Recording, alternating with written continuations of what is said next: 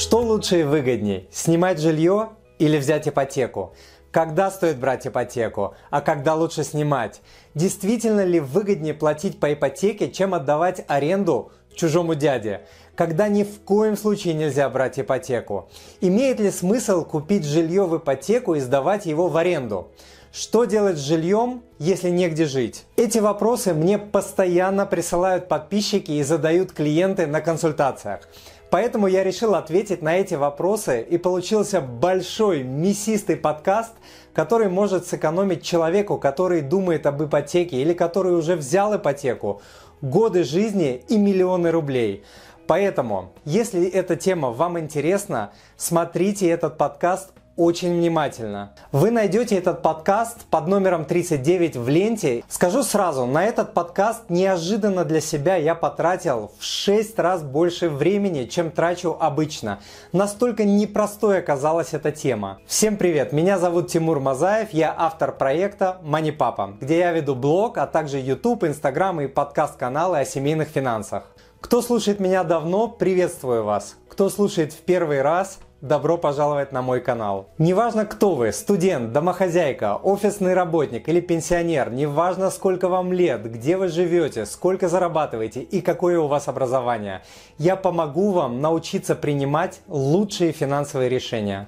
Я автор множества видеокурсов, книг и других платных и бесплатных учебных материалов о том, как вести семейный бюджет и управлять деньгами в семье? Как умно экономить? Как в разы сократить сроки возврата и проценты по кредитам?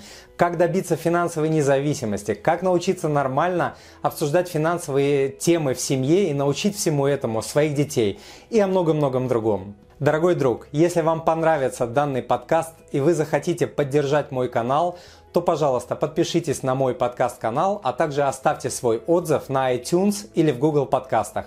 Заранее большое спасибо. Смотрите полную версию сегодняшнего подкаста и скачайте все полезные материалы, о которых я буду сегодня говорить по адресу moneypapa.ru slash подкаст 39 или просто пройдите по ссылке в описании. Решение о покупке жилья для многих людей это самое большое финансовое решение – в жизни. И ошибки, связанные с этим решением, тоже самые большие в жизни. Поэтому я решил максимально подробно разобрать этот вопрос. Моя сегодняшняя задача не отговорить вас от ипотеки, а помочь принять это решение правильно. Это будет большой и развернутый подкаст, так что приготовьтесь. Это того точно стоит. Этот подкаст может сэкономить вам годы жизни, миллионы рублей, а также сделать вас богатым человеком. Я не обманываю, я покажу вам это математически. Каждый из нас слышал выражение, что лучше взять ипотеку и жить в своем жилье, чем платить чужому дяде аренду. Но мало кто знает, что часто говорят эту установку либо те, кто уже взял ипотеку, либо те, кто далек от финансовой грамотности и никогда не просчитывал оба варианта, то есть аренду и ипотеку математически. Часто эти две категории людей совпадают в одном человеке. Давайте сегодня разберем, когда лучше брать ипотеку, а когда лучше арендовать. Почему люди хотят свое жилье? Потребность в жилье – это заложенное на генном уровне базовое желание человека, связанное с чувством безопасности. Все люди подсознательно хотят иметь свое жилье. Многие могут не хотеть этого в молодом возрасте, как я, например. Вернее, я тоже хочу, но осознанно не делаю этого, хоть и могу себе позволить. Но рано или поздно желание иметь свое жилье настигает практически всех. Это абсолютно нормальное желание.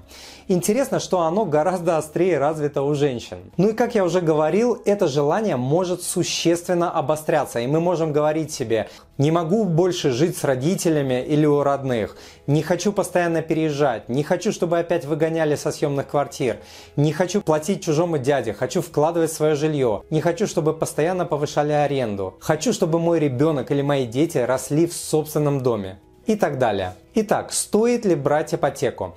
Ответ на этот вопрос всегда лежит на стыке математики, то есть цифр, и жизненной ситуации человека.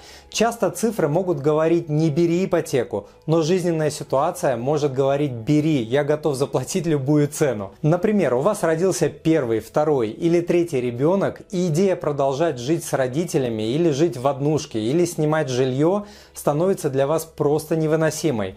Тут еще со всех сторон знающие, родители, родня, знакомые, друзья говорят, надо свое жилье, лучше платить по ипотеке, чем чужому дяде и так далее. В таких обстоятельствах люди часто готовы платить практически любую цену, лишь бы переехать в свое жилье, где они будут хозяевами. И это не значит, что это решение взять ипотеку будет неправильным, так как душевный покой дороже денег. Важно, правда, не заплатить за этот душевный покой слишком высокую цену. Разные вводные. Однако у людей могут быть очень разные вводные. У кого-то уже есть какое-то свое жилье, а у кого-то нет. У кого-то есть постоянная работа и растущая карьера, а у кого-то непостоянные и нестабильные заработки.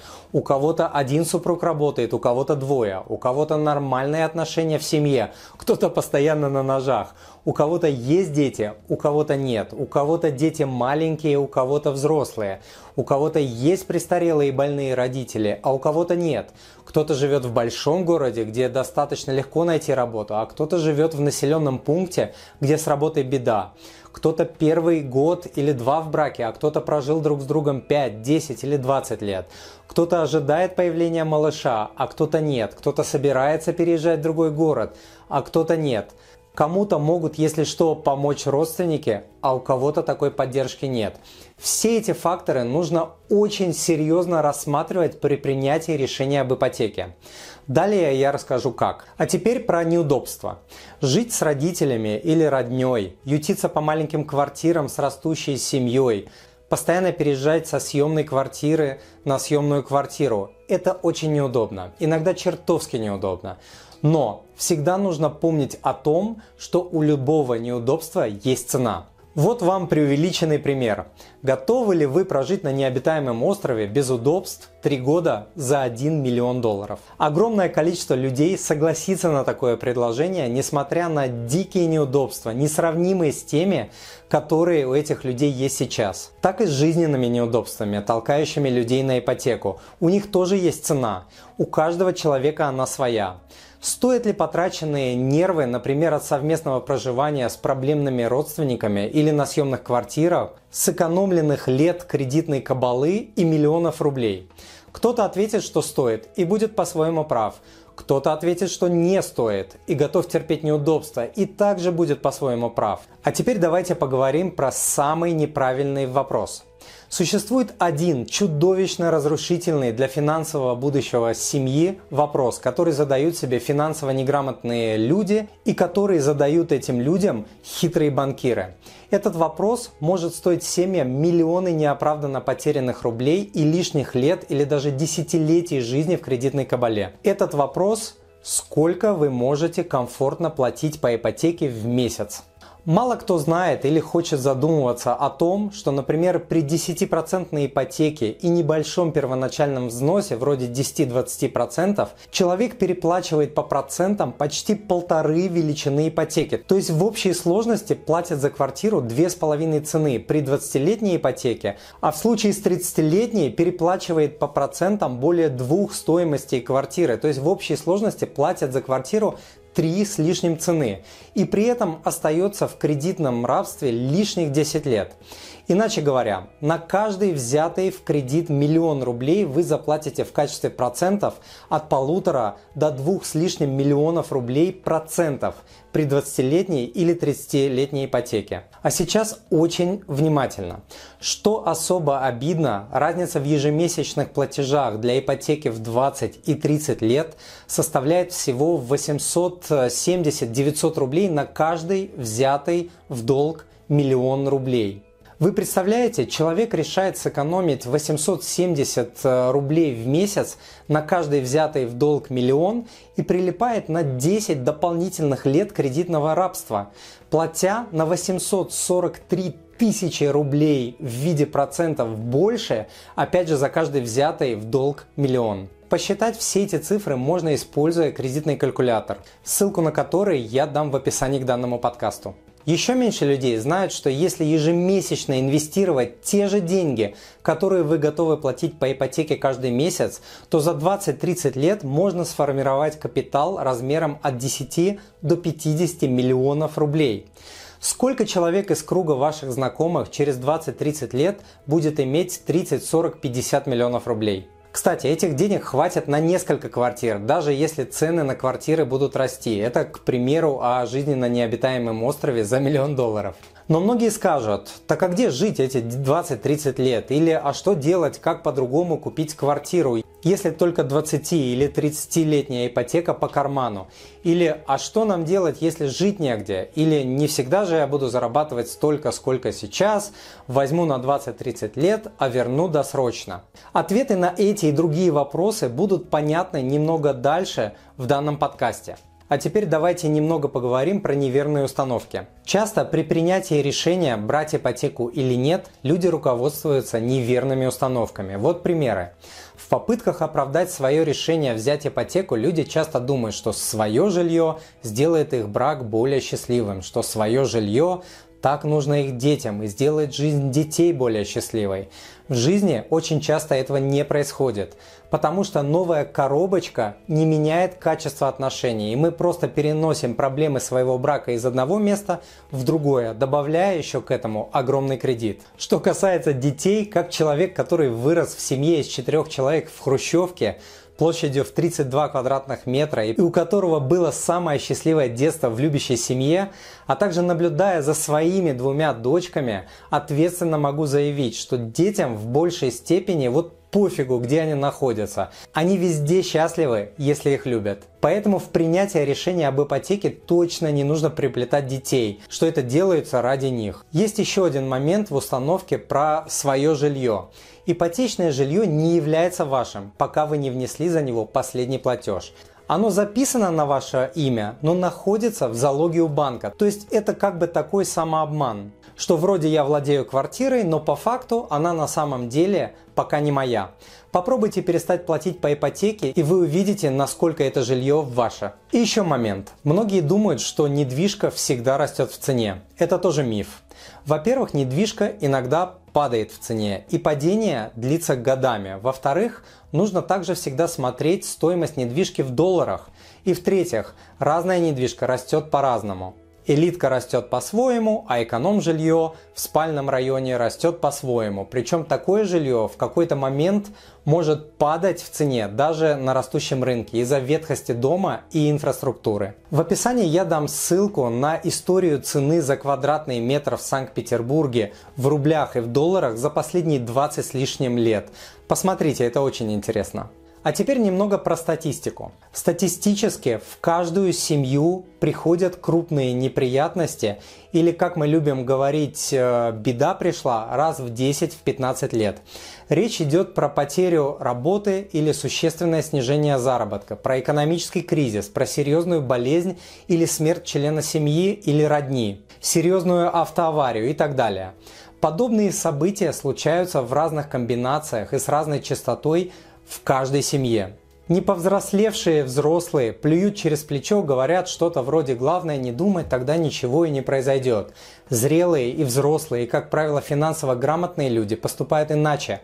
Они, конечно, не живут каждым днем со страхом, что эти события произойдут с ними завтра, они просто готовятся к ним финансово. То есть формируют резервы, покупают страховки, ускоренно избавляются от кредитов и так далее.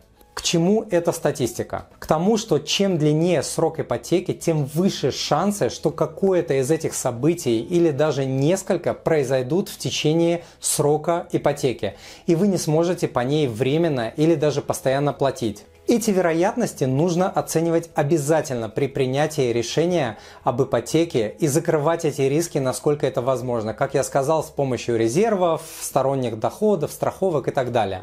В каких случаях ипотека лучше аренды? Или как правильно выбрать ипотеку? Ипотека лучше аренды при соблюдении всех следующих условий. Когда срок ипотеки не превышает 10 лет – когда у вас есть запас на 6 месяцев жизни, есть стабильная работа и востребованная профессия, когда платежи по всем кредитам, включая ипотеку, не превышают 25% чистого дохода семьи, и когда у вас уверенно хорошие и здоровые отношения с супругом. В общем, важно, чтобы ваша жизнь была более-менее стабильной. Стабильная работа, стабильный заработок, стабильное здоровье ваше и близких людей – стабильные отношения, стабильный пожарный запас и так далее. Какие есть преимущества у ипотеки? Наличие налогового вычета. Фиксированный платеж, в отличие от аренды, где арендная плата может увеличиваться. Квартира со временем может подорожать, хотя в пересчете на доллары человек все равно исторически проигрывает. Вы можете делать в своей квартире что захотите, ремонт, перестановку, новую мебель и так далее. Минусы ипотеки большие последствия, в том числе для нервной системы, если возникают временные финансовые трудности и вы не можете платить по ипотеке. Такие трудности, как ухудшение кредитной истории, коллекторы, выселение и так далее. Далее, в своем жилье вы платите за все неисправности и вы должны регулярно делать в нем ремонт. Более того, неправильно подобранная ипотека может лишить вас денег на все остальные радости жизни. Что еще? В отличие от аренды, ипотека требует больших начальных вложений. Первоначальный взнос, ремонт, страховки, услуги риэлтора и прочее. Ипотека также сильно привязывает к месту жительства и к работе, хотя продавать ипотечные кредиты можно, хоть и сложно. Вы также не сможете продать квартиру или дом, даже если захотите, если рыночная цена упадет, так как при таком варианте сумма кредита может существенно превышать стоимость жилья. Хороший пример 2008 год. Еще минус ипотеки. Она мощно останавливает людей от риска, от того, чтобы что-то менять и пробовать в жизни и в карьере. Более того, за 15, 20, 30 лет большая часть эконом жилья морально и физически устаревает. Кроме этого, наличие большого кредита отрицательно сказывается на психическом и физическом здоровье человека и на отношениях супругов. А теперь давайте разберем, когда аренда лучше, чем ипотека. Аренда лучше ипотеки, когда вы не можете себе позволить десятилетнюю ипотеку. Когда платежи по кредитам превышают 25% чистого дохода когда у вас нет запаса на 6 месяцев и так далее. Аренда также лучший вариант, когда у вас новые, непроверенные временем отношения, то есть до 2-3 лет. Процент разводов в это время особенно велик. В России он доходит до 50%. Наличие большого кредита будет усложнять и без того еще некрепкие отношения. Далее. Аренда лучше, если у вас слабые отношения, то есть есть неуверенность в своем партнере и в отношениях. Многие думают, что свое жилье укрепит отношения, но все происходит наоборот, когда в отношениях появляются большие кредиты. Аренда также будет лучшим вариантом, если у вас в жизни грядут большие события, такие как рождение детей и как вариант потеря заработка одного из супругов, серьезная болезнь или смерть близких людей, смена работы, переезд, развод и прочее. В такие моменты лучше держаться подальше от кредитов. Еще плюс аренды. Вы можете жить в хорошем районе, например, поближе к школам и к детским секциям, а также в более комфортной квартире. Если у вас нестабильная работа с нестабильными заработками, то аренда также лучший вариант. Плюсы аренды. Небольшие по сравнению с покупкой жилья начальные расходы. Оплата агенту, страховой депозит и расходы на переезд. Расходы на ремонт и исправление неисправностей несет арендодатель. Мобильность.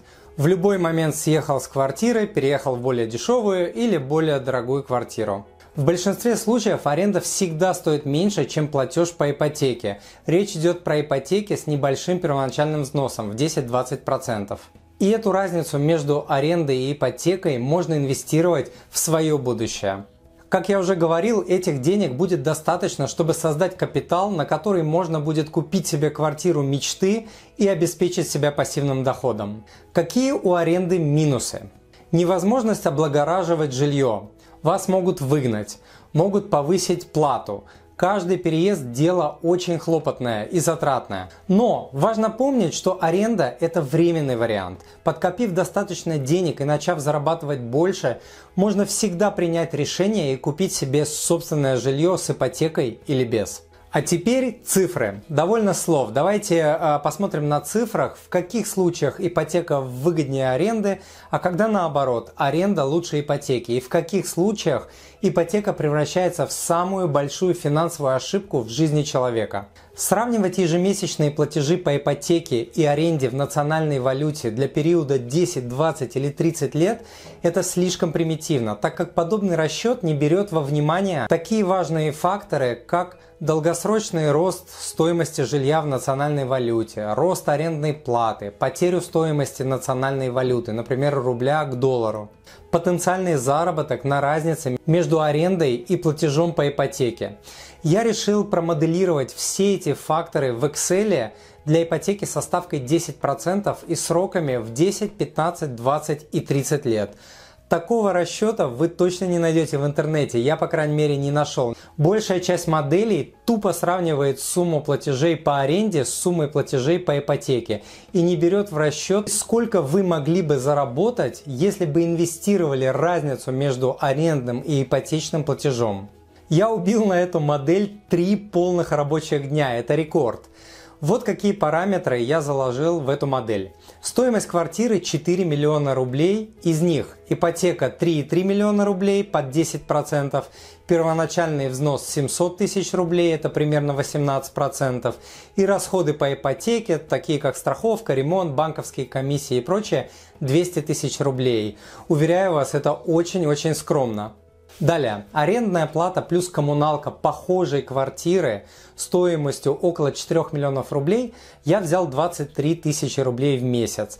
Цены беру очень условно средние за однушку в Питере, так как однушка в Питере может стоить 3 миллиона рублей, а может стоить 6 миллионов рублей. Но 23 тысячи э, рублей в месяц это точно рыночная цена. Далее, ежегодный рост стоимости жилья в год в национальной валюте я взял 2%. И ежегодный рост арендной платы я также взял 2% в год, для простоты примера. Также для простоты примера процентную ставку по ипотеке для всех сроков я взял 10%. Падение национальной валюты к доллару я взял 50% за каждые 10 лет. Для того, чтобы посчитать выгоду в долларах тоже. Ежегодная доходность по национальной валюте я взял 8%, например, на депозитах, а ежегодную доходность по доллару я взял 5%, что достижимо, правда, не на депозитах. Одно уточнение. Некоторые из данных параметров условные, то есть они могут в моменте случиться, а могут нет. Например, рост аренды или падение рубля. Но даже если они не произойдут, это не поменяет общей картины. Я это проверял, включая и отключая каждый из параметров. И вот что получается. Для всех сроков ипотеки при первоначальном взносе в 10-20% финансовый результат, то есть выгода от аренды положительная. Это значит, что арендовать и инвестировать разницу между арендной и ипотечным платежом существенно выгоднее, чем платить ипотеку и владеть своим жильем. Эта выгода от аренды перекрывает и возможный рост стоимости жилья, и тот факт, что аренда со временем растет, а платеж по ипотеке остается неизменным. Это к вопросу, что выгоднее инвестировать в свое жилье или платить э, дяде. Но Вариант с арендой получается выгоднее только при одном условии. Если человек будет ежемесячно, дисциплинированно инвестировать разницу между арендой и ипотечным платежом в доходные инструменты. Делать это несложно, но это требует дисциплины. Поэтому, если подобной дисциплины нет, и человек не будет откладывать и инвестировать деньги, то и большой выгоды в пользу аренды не будет. Тогда и вправду лучше заплатить 2, 3, 4 цены за квартиру или вернее за отсутствие дисциплины, но по истечению срока у человека будет хотя бы своя квартира. Иначе можно проплатить всю жизнь аренду при этом не инвестировать деньги и остаться к пенсии без жилья. Интересно, что в долларах ситуация похожая. Даже с учетом агрессивного обесценения национальной валюты, который я заложил в модель, а значит такого же агрессивного уменьшения платежа по ипотеке в долларовом выражении, финансовый результат от инвестирования разницы между арендным и ипотечным платежом все равно превышает все выгоды покупки жилья в ипотеку. Такова мощь сложного процента. Как влияет первоначальный взнос на расчеты? Очень просто. Чем больше первоначальный взнос, тем меньше вы берете в кредит, тем меньше будут ежемесячные платежи по ипотеке. Если накопить такой первоначальный взнос, что платежи по ипотеке будут равны или будут даже меньше платежей по аренде, например, при взносе более 50%, то при таком варианте аренда все равно будет выгоднее, но эта выгода будет уже не такой значительной. И в этом случае лично я купил бы жилье. При этом нужно помнить, что правило ипотека до 10 лет и платежи по кредитам не должны превышать 25% чистого дохода должны соблюдаться. Если вам есть где жить, то временный отказ от ипотеки может сделать вас реально богатым человеком в сравнении с 95% жителей страны. Если, конечно, вы будете откладывать и инвестировать деньги, которые вы готовы были платить по ипотеке. На промежутке в 15, 20 или 30 лет в примере с нашей недорогой однушкой вы сможете сформировать личный капитал от 10 до 50 миллионов рублей или от 100 до 300 тысяч долларов. Этих денег хватит, чтобы купить себе через 5-7 лет квартиру без ипотеки и обеспечить себя пассивным доходом на ранней пенсии. Но, повторюсь, для этого нужно очень дисциплинированно инвестировать многие годы, что является вполне достижимой задачей, если человек понимает, ради чего он это делает. Так что же лучше и выгоднее, снимать жилье или взять ипотеку? Как уже, наверное, понятно, ответ на этот вопрос зависит от конкретной жизненной ситуации человека, не только от цифр. Если жизнь с кем-то или жизнь в съемной квартире разрушает вашу собственную жизнь, можно и нужно идти в ипотеку при условии, что вы можете осилить десятилетний вариант и если платежи по всем кредитам не будут превышать 25% чистого дохода семьи. Не можете осилить такой вариант? Тогда живите пока на съемных квартирах, пока не осилите ипотеку. Это не конец света в конце концов. 1,6 миллиарда людей на планете не имеют адекватных условий проживания или не имеют крыши над головой совсем. Но есть и другой вариант. Можно, конечно, рискнуть, хотя я не называю это риском, я использую немного другие слова, и пойти в 15, 20, 30-летнюю ипотеку и даже выплатить ее досрочно. Люди делают и такое. Но я такого варианта не рекомендую, даже если он у кого-то получался или получится у вас. Примерно как тренер в спортзале не порекомендует неподготовленному человеку сжать штангу в 100 кг, так как человек может себе порвать одно место. А 15, 20, 30-летняя ипотека – это может быть именно такой финансовой штангой.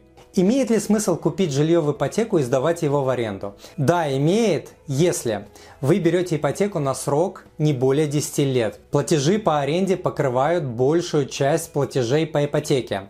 Рынок недвижки в вашем городе живой и развитый, и у вас есть уверенность, что вы сможете это жилье стабильно сдавать в аренду. Вы готовы инвестировать в рубль, потому что недвижка – это рублевый актив, зная, что рубль обесценивается в половину каждые 5, 7, 10 лет. Такой вариант ипотека и последующая сдача а, в аренду возможен, если с помощью такой схемы вы покупаете жилье для себя, а не для инвестиций. Далее, если вы готовы к низкой доходности. Эконом-недвижка в 7-миллионном Питере с развитым рынком аренды дает всего 5-7% в рублях, тогда как такую доходность можно зарабатывать в долларах, потратив на понимание вопроса пару недель. Что делать, если вы уже взяли ипотеку на 15, 20 или 30 лет? И что делать, если платежи по всем кредитам, включая ипотеку, превышают 25% чистого дохода семьи? Моя настоятельная рекомендация всеми доступными способами, а лично мне их известно более 20, возвращайте ипотеку и другие кредиты ускоренно, а не по графику, до момента, пока не сможете конвертнуть свою ипотеку на срок до 10 лет и чтобы платежи по всем кредитам не превышали 25% чистого дохода семьи. Как это делается? Вы можете бесплатно найти способы ускоренного возврата кредита в интернете или на моем сайте.